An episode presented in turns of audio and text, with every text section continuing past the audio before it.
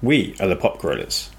This is the show where we drop a spoiler free review of anything from pop culture in less time than it takes to listen to a song. Recently, I've watched all of Wellington Paranormal, seasons 1, 2, and 3, a spin off from the What We Do in the Shadows movie, with the clever Jermaine Clement and talented Taika Waititi, the brains behind the concept and series. The first season c- comprises of six episodes, and they are stuffed full of subtle, dry, sardonic humour, as they are paranormal entities. Most of it hits the mark. Only episode 2, Cop Circles, disappoints. My favourite parts of each episode in season 1, irregardless of Entity of the Week shenanigans, is undoubtedly the running jokes concerning Sergeant Maaka's briefings and his ever evolving security entry system into a secret office. Genius. It's absolutely beyond me how Officer Kyle, the E is silent, Minogue, ever qualified for the police force. But I, for one, am glad he did, because his buffoonery is the chief source of amusement for me. The episode highlight of season one is undoubtedly uh, episode five, A Normal Night, due to the sheer range of creativity on display. Vampires, clowns, goths, haunted plastic bags. It's abnormal. In season two, Minogue continues to be the standout character amongst the Wellington Paranormal Unit, although O'Leary's deadpan monotone delivery and perennial politeness is a source of much mirth too.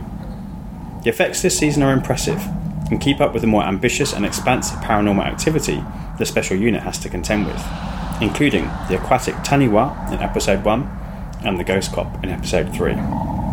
Equally welcome in season 2 is the expanded role for Parker, who brings a flustered Murray from Flight of the Conchords energy to proceedings.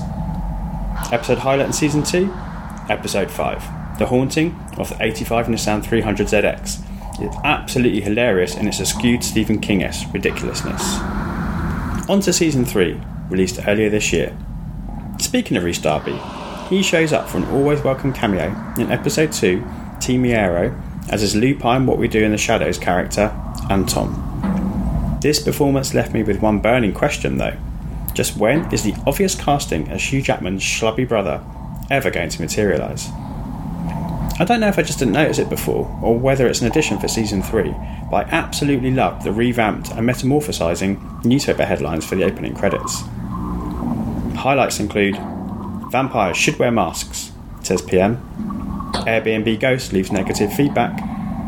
Divorcee ghost haunts half of ex husband's house. All Blacks pick Welf. Can only play once a month. Brooklyn Dad blames farts on haunted pants.